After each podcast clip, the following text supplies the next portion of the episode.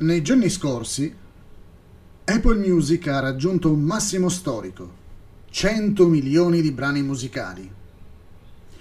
Nei sette anni trascorsi dal suo lancio, Apple Music è cresciuta a una velocità vertiginosa, con oltre 20.000 artisti che ogni giorno offrono nuova musica.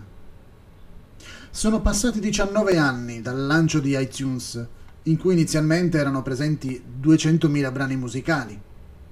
Di sicuro quel numero è cresciuto in modo esponenziale. Solo nel 2021 Apple ha ricevuto musica in oltre 350 lingue e dialetti diversi. Le classifiche di Apple Music rappresentano il potere e la diversità di talenti di tutto il mondo, grazie a canzoni e brani musicali provenienti da Giappone, Corea del Sud, Nigeria e Sud America, che fanno parte della top 20 che fanno parte della Top 20.